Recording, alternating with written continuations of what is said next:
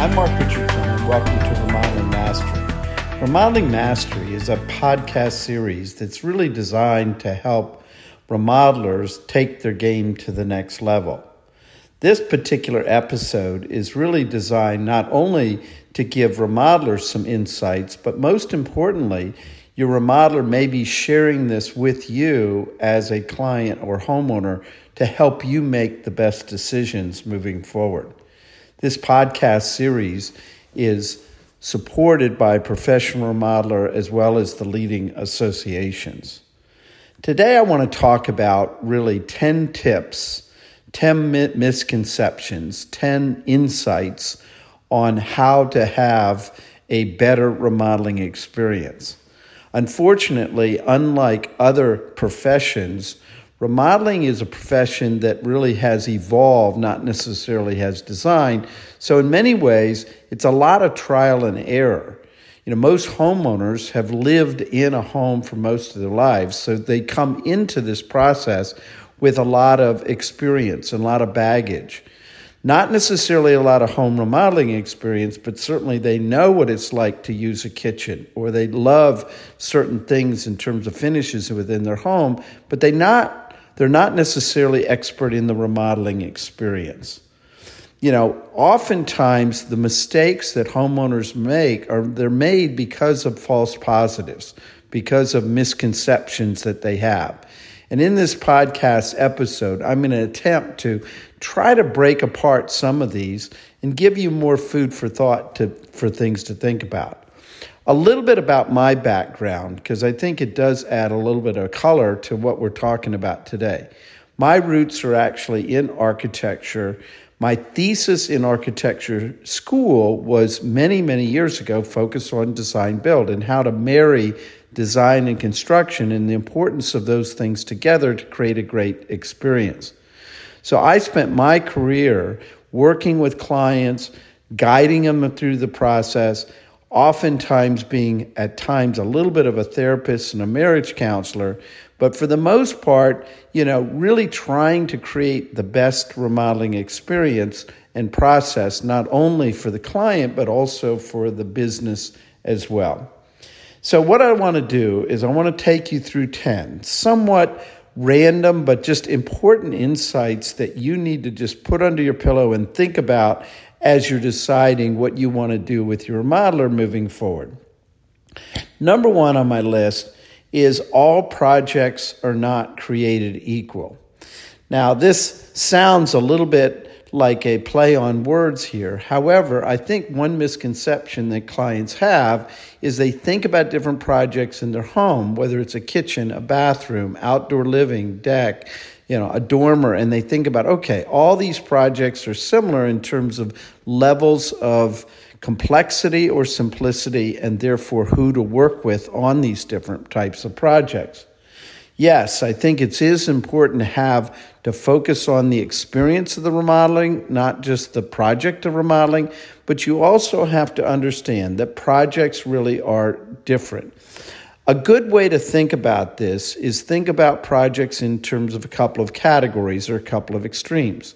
You have the more complex projects or rooms within the house. For example, take like a bathroom or a primary bathroom in particular, when you think about all the trades, all the different expertise within that small space, you have almost everyone that it takes to build a whole house in that space.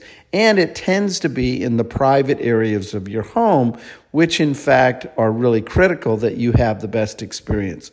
So it's a very complex project. While it doesn't seem that way, it absolutely is.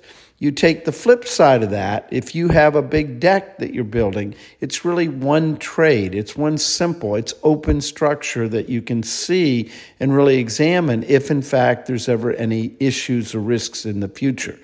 Now, I'm not advocating you should work with one type of contractor versus another to build a deck. But I am saying, it's important that you at least acknowledge the level of complexity with certain types of projects has to do with the kind of company and firm that you work with.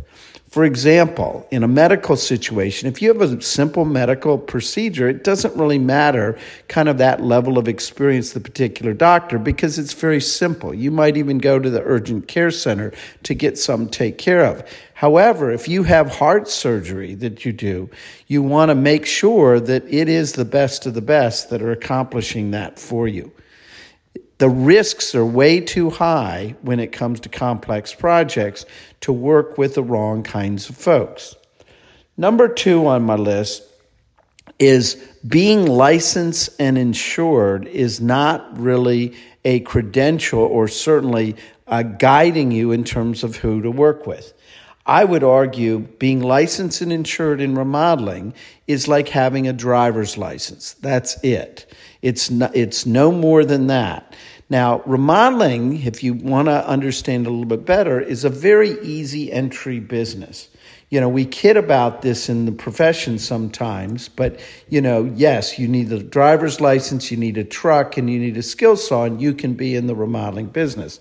So, as a result of being an easy entry business, you have a lot of businesses that come and go fairly frequently.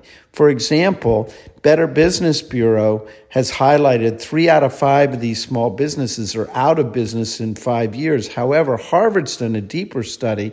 Nine out of 10 remodelers, and especially small remodelers, are out of business in 10 years.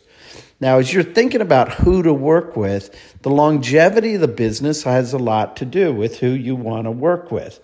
So it's really critical, given the easy entry business and the fact that 85% roughly the businesses that you're seeing out there driving around that do home remodeling are oftentimes businesses that do not have the level of insurance, they don't have the level of expertise. They're often very honest, hardworking people, but they're not necessarily the professional company. They don't have the levels of insurance, they don't have the level of expertise that's really required, especially for a little bit more complicated or complex projects. Okay, number three on my top 10 list is more expensive is not necessarily better quality.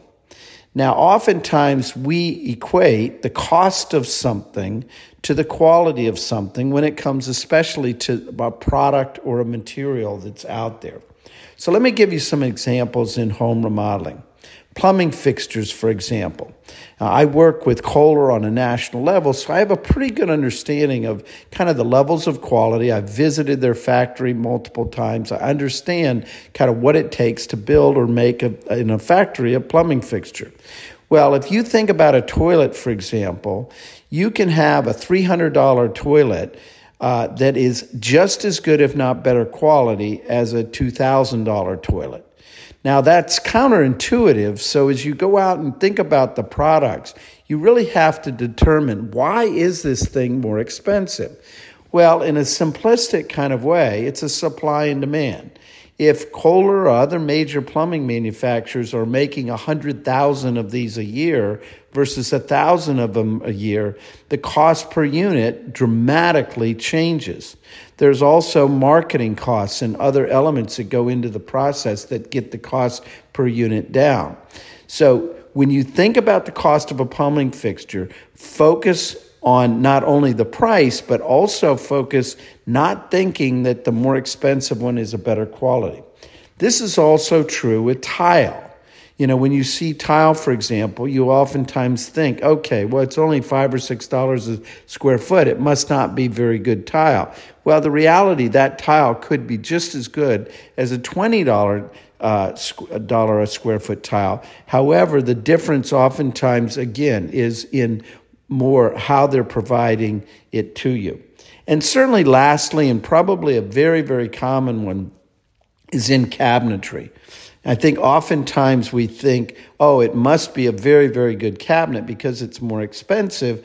Not necessarily true. Uh, stock cabinets are the price level that they want because they're made in a fashion that gives you less choices, but certainly can give you the kind of quality you want. Then you have semi custom, and then you have customized cabinets. Your price point goes up in cabinetry, not necessarily just in quality, but it goes in how it's manufactured and produced. So it's very important, I think, as you think about the products and the finishes, and you're guided by your remodeler in this, in that higher price materials aren't necessarily better quality materials. And you've got to kind of distinguish the two. Okay, number four on my list is a little bit more general, but it, it's really important, and that is remodeling is just as much about the experience as it is about the project. Now, you know, when you're ju- deciding who to work with, you know, try to move yourself away from the project itself a little bit and focus more on the relationship with the mo- remo- remodeler. You know, how well are they communicating? Do you trust them? Are they responsive to your particular needs? You know, it's not necessarily about the project. Yes, you called them because you wanted to do a project, not because you wanted a new friend or you were lonely. However, at the end of the day, I think it's really important to make your decision in large part based on the relationship and not necessarily about the project. And that relationship has an experience to it. For example, when you're flying commercially, you determine do I want to sit in coach or do I want to sit in first class? Now, I'm not judging which is better or worse, but I can tell you when you're given a cloth napkin versus a paper napkin and a bag of peanuts, it is a different experience flying in coach versus first class. So, one of the things that you have to determine what is the level of experience that I want in this remodeling relationship? And Therefore, it, you're going to see different levels of cost that's going to be required to have that experience. No different than flying first class being at least twice as much as flying in coach. So, as you think about this when it comes to the experience, you know, part of what you want in working with a remodeler is the pace, the cadence in the project. Now, oftentimes I think about it as I'm trying to communicate to both remodelers and homeowners that think of it like it's train travel. You have three different kinds of trains. You have the bullet train, which is going very fast, whether we see that over in France and going all the way down to Nice, very, very fast. It's going so fast you can't even really look out the window and enjoy the view. The good news is it gets you from A to B as quickly as possible and as safely in terms of that experience. So if you want a very fast pace, then that's what you need to communicate, I think, to your remodeler. The other extreme is more the scenic train, the train that travels in the Canadian Rockies and allows you kind of the savor the experience and takes literally days what it could take on the bullet take hours to be able to do. So you have to determine and really uh, articulate to the remodeler not only kind of what it is you want to do, but also the pace that you want to make your decisions and selections and design as you're moving through. Another element when it comes to the, the remodeling experience is your level of involvement you know, a lot of clients want to have more control, more involvement in the process, and some want the other extreme. And then lastly, do you really want more of a white glove experience or do you want to have more of a kind of do it yourself experience? You know, I think when you think about all these different considerations, just focus on the relationship, not necessarily just the project. Number five on my list is that there are multiple levels of remodeling you can do. You know, we have a tendency to oftentimes bail on projects because we think we have to do full gut and redo and major construction if in fact we want to remodel the bathroom or remodel the kitchen or different parts of our home. However, one way to think about it is that there's three levels of remodeling you can oftentimes do with different spaces. One is more of a refresh and cosmetic level of remodeling. The second is more intermediate, where you're replacing the key parts and just putting things back. And then the third is more of a custom redesign. Now, needless to say, as you're working with a remodeler, it's important that you at least discuss these different levels because, as you can imagine, you know, you might be spending X for the, the refresh and maybe 5x for the for the custom approach. Uh, and I think making that part of your conversation, but don't assume that all remodeling projects are created equal, or what you have to do to each part of the project is created equal. You can put the right amount of money in the right area, and I think you can be, see a lot of success. Number six on my list of kind of these conceptions or false positives is working with a remodeler, especially a design build type firm, is not the same as working with an independent architect. Now, I'm not here to judge whether one is better or worse than the other, but what I am saying with absolute certainty is it's a different process. Now, as you think back and at what is different about the process, there are two primary things. The design build remodeler, which oftentimes is a marriage between the design and the, the construction, is a faster process.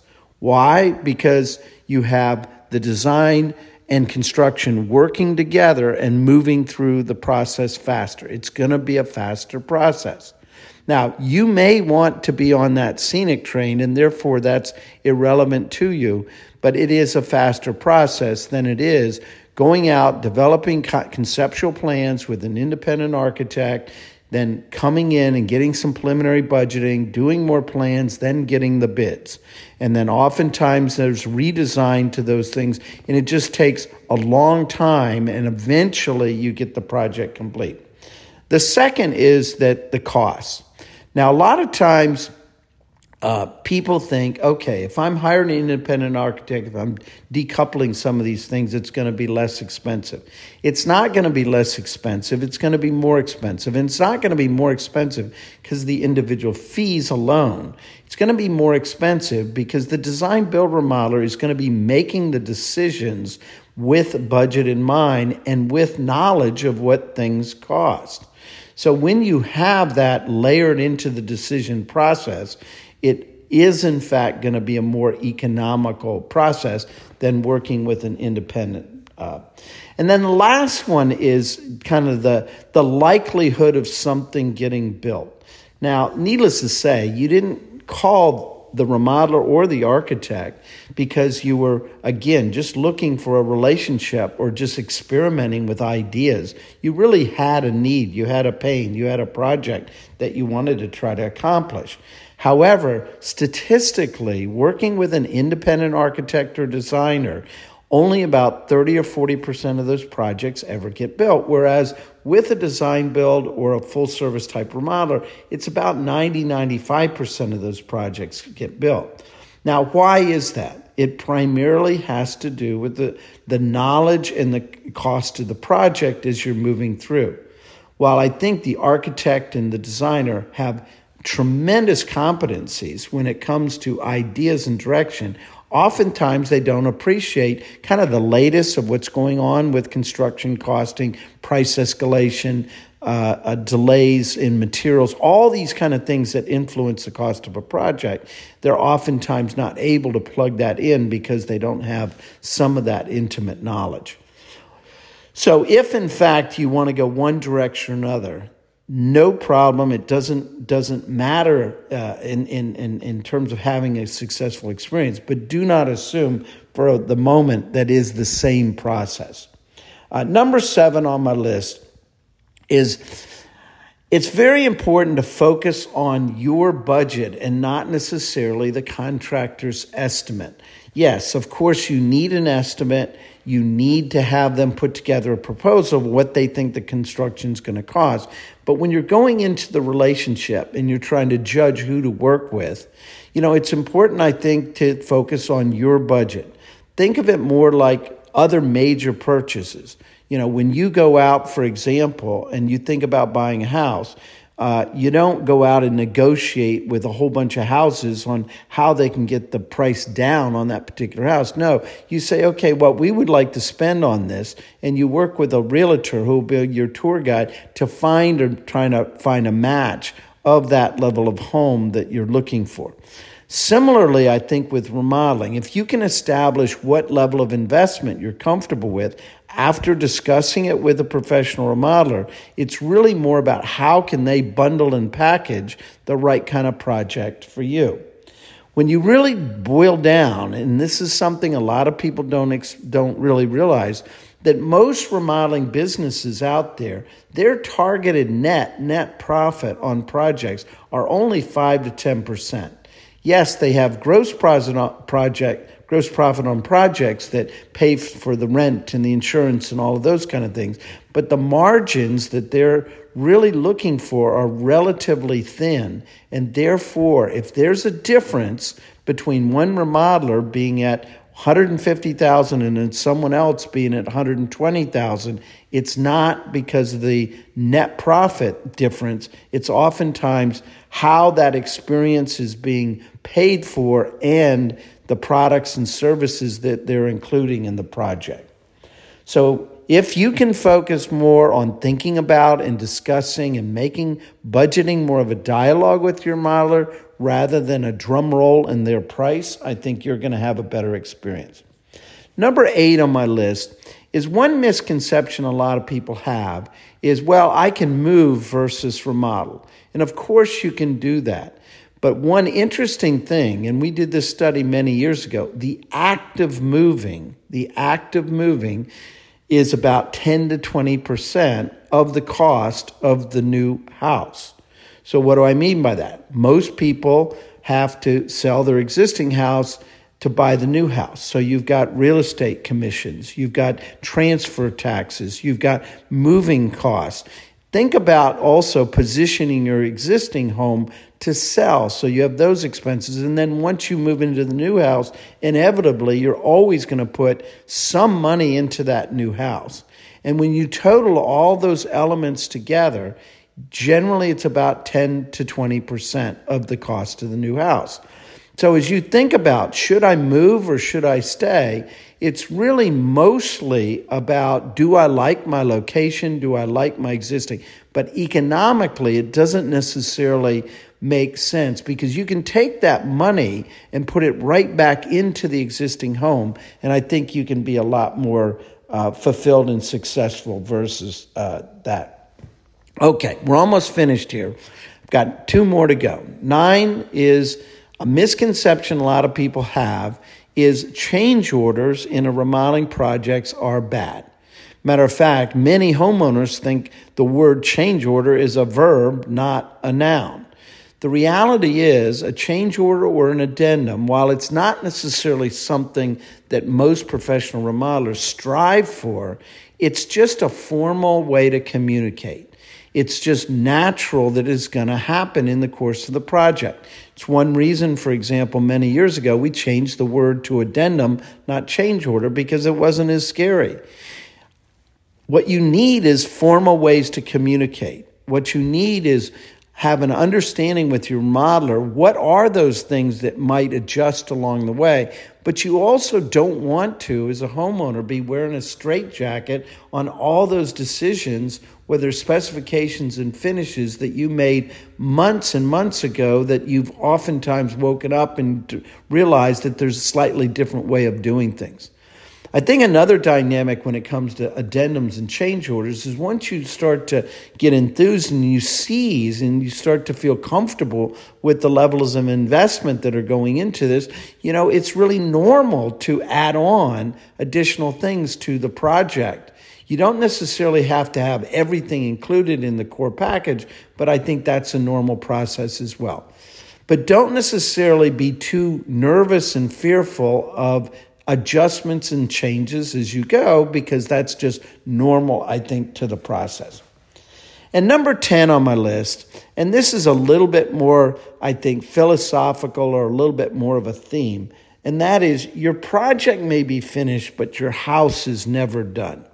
You know, as I've reflected back to literally the hundreds and even thousands of clients and homeowners I've worked with over the years, I think the ones that are the happiest the happiest are realize that their home is really more of an extension just to themselves. And as they go through the remodeling journey, they're going to make adjustments to this home as their family is growing, as their circumstances are changing, as their financial uh, opportunities out there allow them, you know, and even as technologies and as we start to kind of experience, I think, life at home COVID has been a real silver lining for the remodeling industry in that, you know, it's forced homeowners to really have a higher appreciation of their home. But I think the more that you realize that, you know, everything I'm doing today is just a snapshot, it's not a movie of what this home ultimately can become. So, with that being said, I think as you're thinking about, you know, look at your projects that you're doing. They're the things that you have to do you have to do because you can't let the house die. There's the things that you want to do that respond to your family and your, your immediate kind of yearnings. And then there's that master plan, the things down the road that you want to accomplish. And I think the more that you're working with remodelers on all three of those levels, but most importantly, don't get frustrated by not being able to eat everything in one meal. You know, phase the projects and have it respond to what your kind of lifestyles and certainly your pace in terms of uh, being able to do the right things at the right time. So I want to thank everybody, both the remodelers and as well as the homeowners that the remodelers have shared this episode with, to hopefully give you a little bit better insights and have a really, really good remodeling experience. Take care, everyone.